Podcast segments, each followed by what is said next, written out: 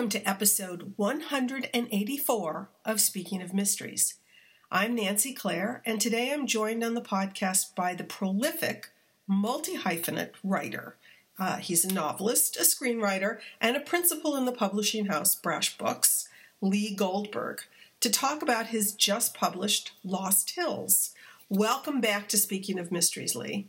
It's great to be here. I can't believe you've done 184 shows. I think I may have been like your third or fourth show. You were my third, either my third or fourth, and then uh, in looking through uh, the past episodes, you are also the 140th episode. My God, you're, you're running longer than Gunsmoke. Well, yes, but back when I started, I think uh, there were few podcasts, and now I'm beginning to think um, maybe there might be oversaturation. But I have faith that people enjoy speaking of mysteries. So there you go. We'll try to keep it interesting. I'll read aloud some of the sex scenes from my book. Um, you know, I follow you on Facebook, so I know that you're capable of doing it. But I have a, a PG rating at, in the Apple store, so we can't get into that. Now, that wasn't from my book. That was something I overheard the other day on my book tour when I was in a hotel. Wow. Um, I will direct listeners to Lee Goldberg's Facebook page to find out what we're talking about, and it's worth a visit. Anyway, congratulations on, on Lost Hills, and thank you for introducing Eve Ronin, the youngest female homicide detective in the history of the LA County Sheriff's Department, to the world of procedurals. Thank you very much. It was a pleasure for me and, and a challenge. It's not like anything else I've written before. So let's talk about Eve, starting with her name. Uh, I readily admit I'm fascinated by how writers name characters, um, and her full name is Eve Ronin. Eve is the Western world's proto woman, and Ronin is a samurai without a master. Have I broken the code? You have broken the code. And I was going to get a little more specific about the name in the first book and ended up cutting it. I'll, I'll, probably put it in one of the later books. Her given name was actually Eve Ronan, R O N A N. But her mother, an aspiring actress, saw the possibilities in changing the name and changed the spelling to R O N I N. And uh, Eve, uh, when she was a kid, was kind of embarrassed by that, but no one else seemed to know what Ronin meant, and she was able to get away. In spite of the fact that there was a De Niro movie of that name? I don't know if many people saw the De Niro movie. Now, I saw it 58 times, but that's because it's a long story, but they were trying to turn it into a TV series, and I was involved in that aborted effort. That might have been a good thing, um, considering the movie.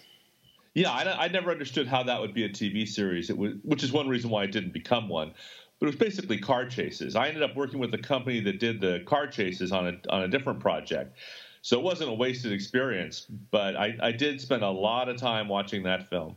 Eve gets the nod for this promotion in the sheriff's department after a video of her schooling with great physicality. An actor who was abusing his girlfriend goes viral and promoting her, you know, for the sheriff's department, promoting her is good publicity. And it's a nice distraction because the organization is reeling from scandal after scandal.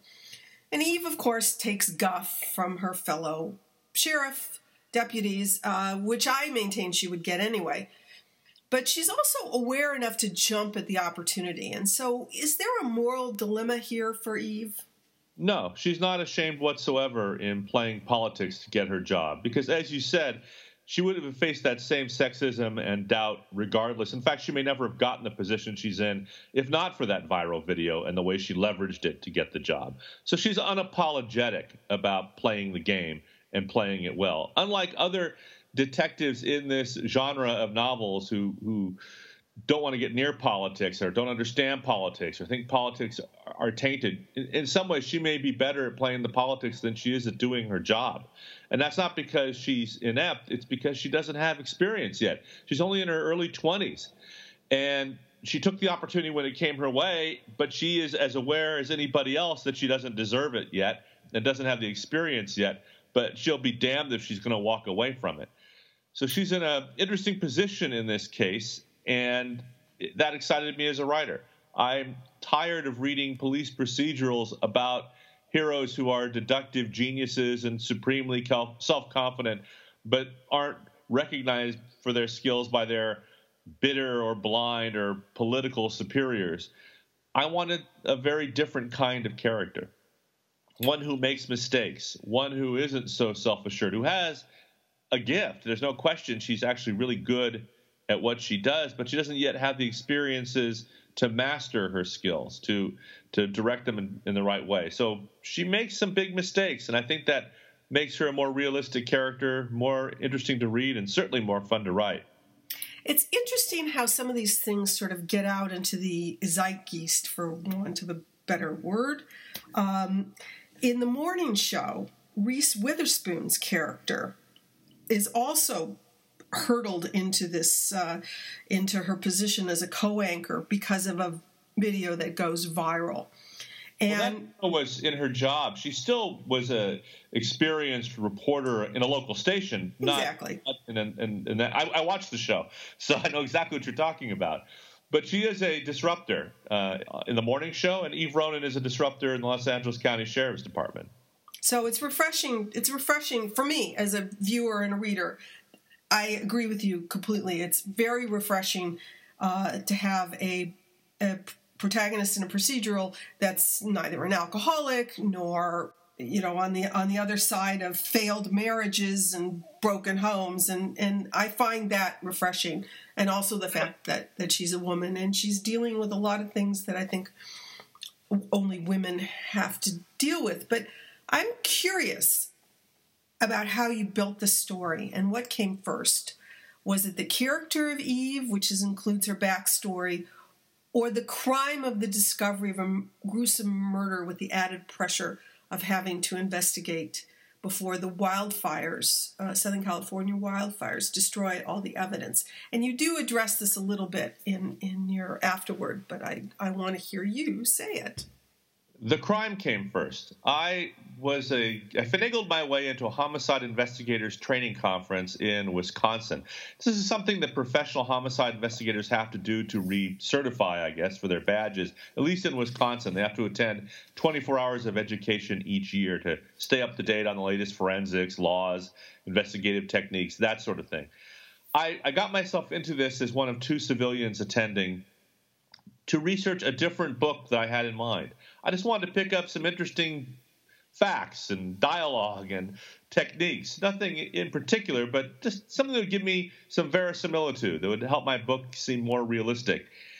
And at this seminar, they presented a case as an example of why it is important to approach each homicide as if you've never investigated a homicide before, to leave your homicide investigator's common sense at home, to, to become a homicide virgin, so to speak. Because if you didn't, you wouldn't have solved this case. And it was a fascinating case. It, it, it, it grabbed my imagination right away, and I couldn't get out of my head. And I, I ended up jettisoning the book I had jettisoning the book I had in mind, and and developing a book based on this story instead. And I thought about the character that I would need for this story. If the requirement to solve the case is to not have you know, to ignore the police common sense you've you've built up over years of investigating homicides, maybe better if I had a, a neophyte, someone who had never investigated a homicide before. But that begs reality because oh, that's the right phrase. It it doesn't fit into reality because homicide investigators are usually very experienced. It takes a long time for to get to that that sought after promotion to be a homicide investigator. So I had to come up with a way to put somebody in that position who shouldn't be there and didn't have the experience necessary to get that promotion. And so the Eve Ronin character just started to develop based on the needs of the story, plus my own fatigue with the police procedural cliches. I didn't want a, a seasoned, bitter, sour character haunted by the serial killer case that he did, or the family that was massacred, or the time he spent in the war, or whatever. I wanted someone who was a a blank slate. But we all have problems. We all have backstory. We all have baggage. So why not give this character the kind of baggage that you and I and everybody else shares? Not something ridiculous like there was a serial killer who got away and I'm haunted by that serial killer now or whatever. I wanted someone more human, more relatable. than I was seeing in police procedurals today.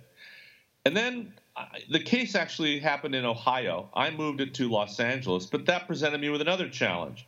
There have been so many police procedurals, so many great ones written in Los Angeles. Forget about the movies and TV shows, just the books.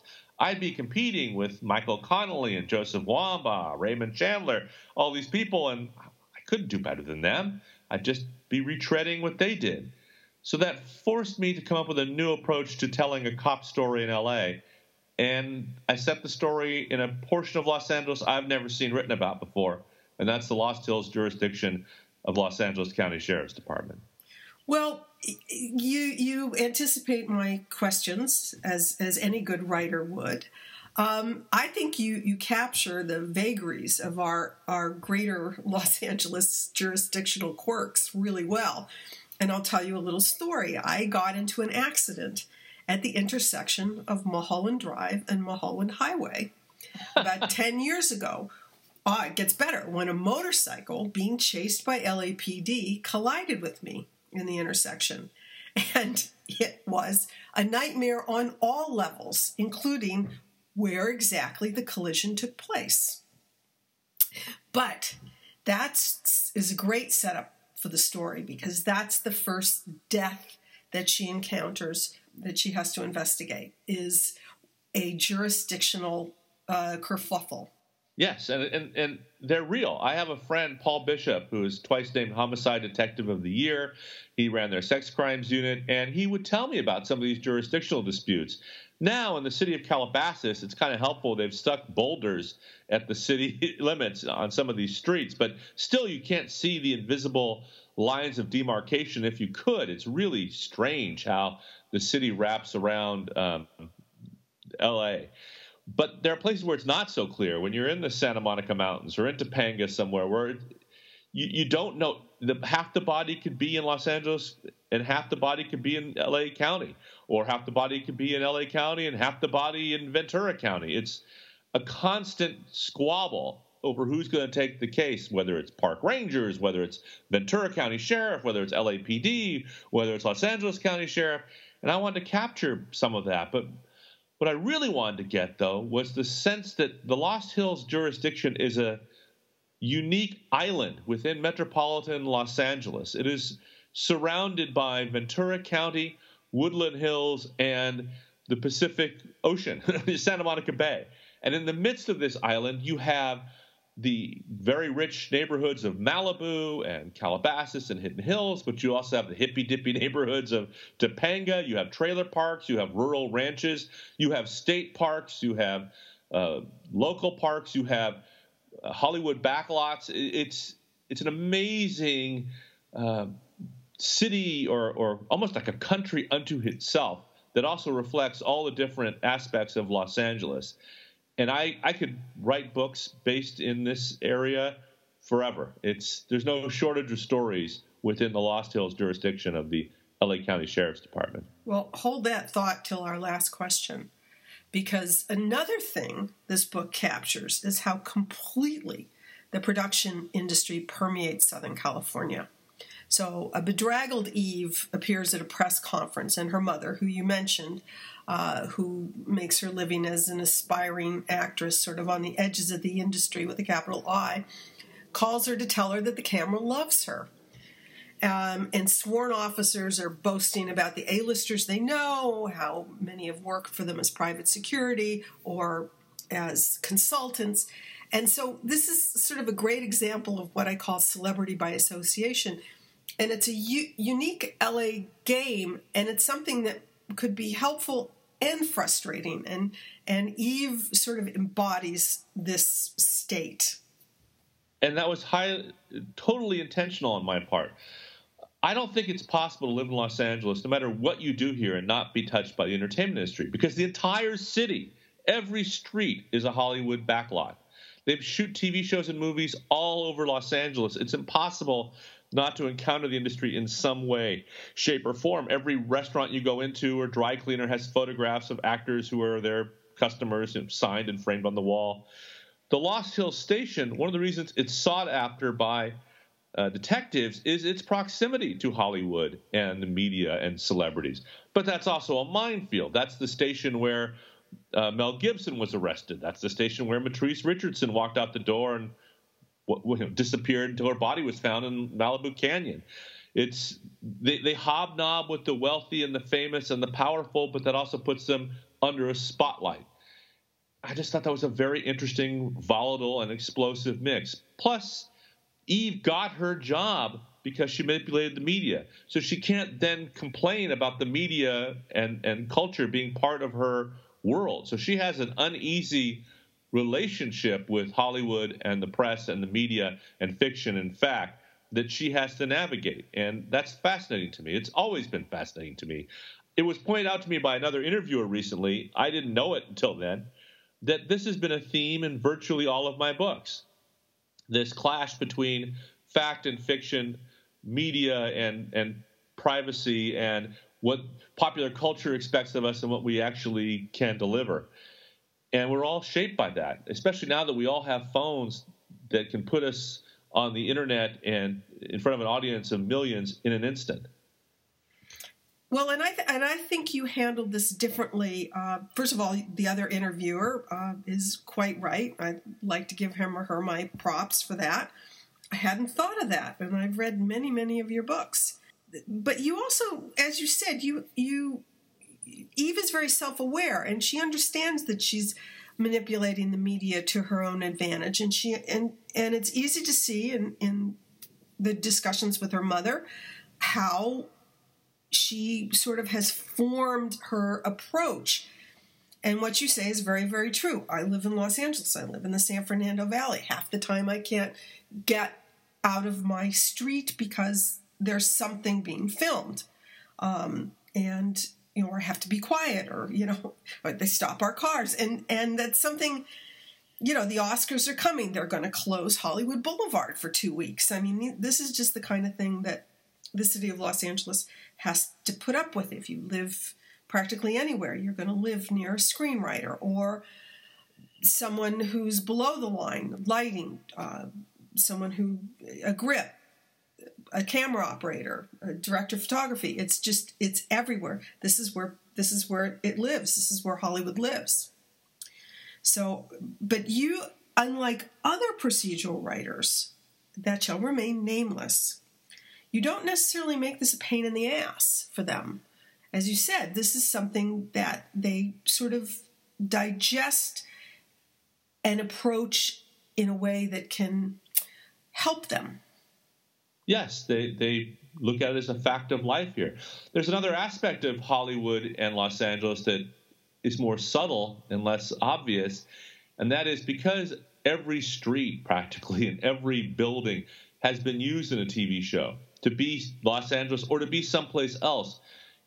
Deja vu is a constant occurrence here. You you go somewhere you've never been before in LA, but you recognize it because it's been someplace else. You've seen it in a movie, you've seen it in a TV show, you've seen it pretending to be Miami or New York.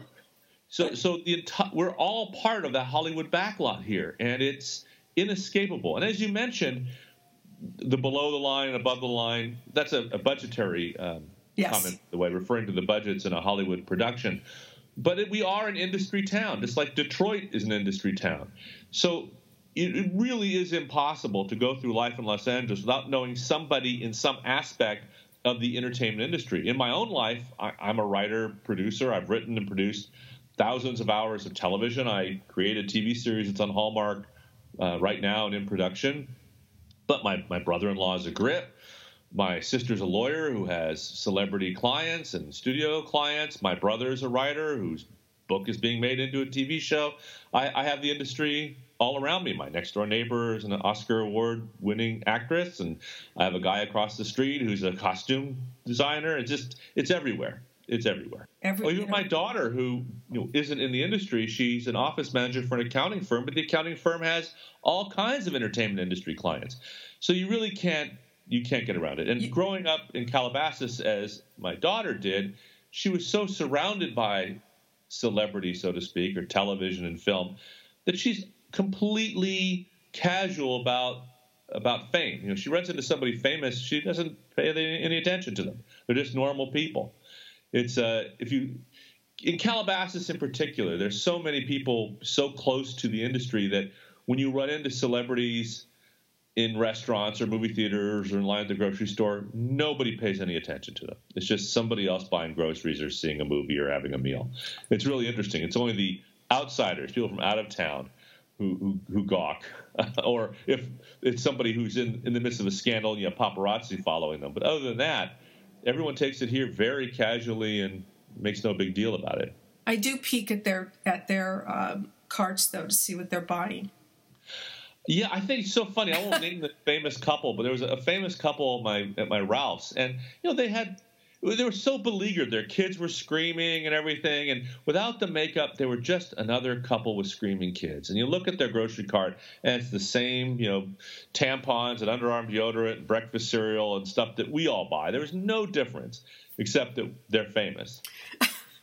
It is it is a fact of life in Los Angeles. It is something that, as you mentioned, and I'm hoping this gets us to our concluding question about Eve. That I mean, I loved Ian Ludlow, and I loved that your first Ian Ludlow novel. But I hope we're going to see Eve in more novels because I think this is the procedural that people have been waiting for. At least I have. Oh, you're definitely going to be seeing more of her. The second book is already completed and edited and is coming out in January of 2021. It's called Bone Canyon, and it picks up three weeks after Lost Hills. It, you don't have to have read Lost Hills to enjoy Bone Canyon, but if you have, it will be it'll flow seamlessly from that book to the sequel. And she's dealing with all the after not after effects, but consequences of of the events in Lost Hills and the new media situation she finds herself in. And, and I, think, it, I, oh, I'm sorry. Go ahead.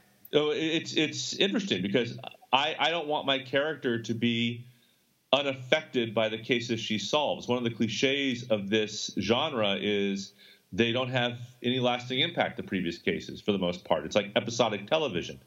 But I want her to be impacted. She's growing and changing. We're seeing the evolution of a character and a detective through these books. We're going to see her grow if I'm fortunate enough to be able to keep doing the series, she'll be not Harry Bosch, but using that as an example, she, she won't become that confident, that seasoned detective for eight or nine more books. It's going to take time before she gets to that place. But her life will change a lot along the way because she can't be unaffected by the cases she's solving and the media attention that comes with them.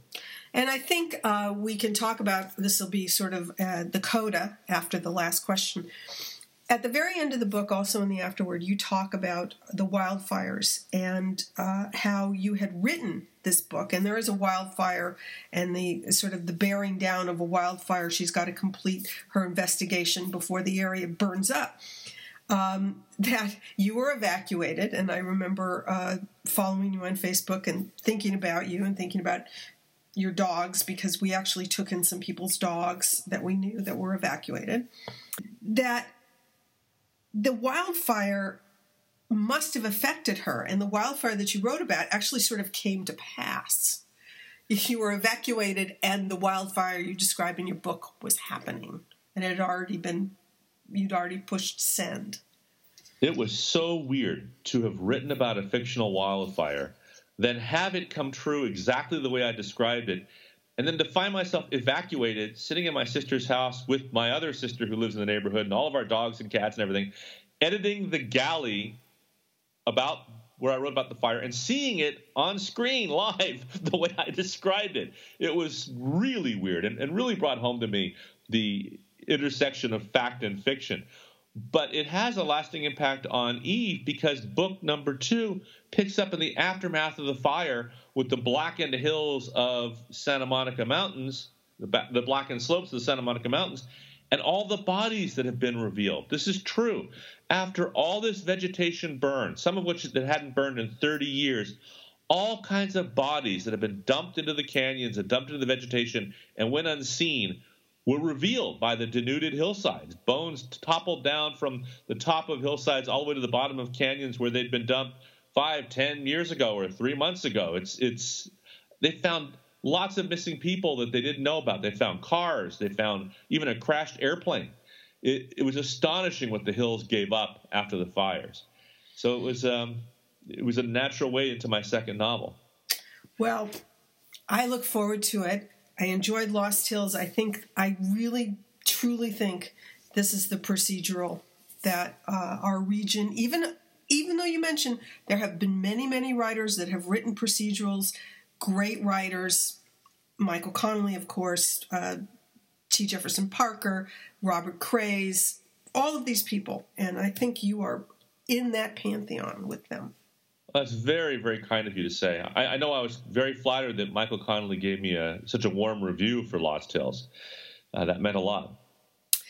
Well, thanks again, Lee, for talking to us. I hope that the podcast is around to talk to you about Bone Canyon. I look forward to being on episode 230. thanks again.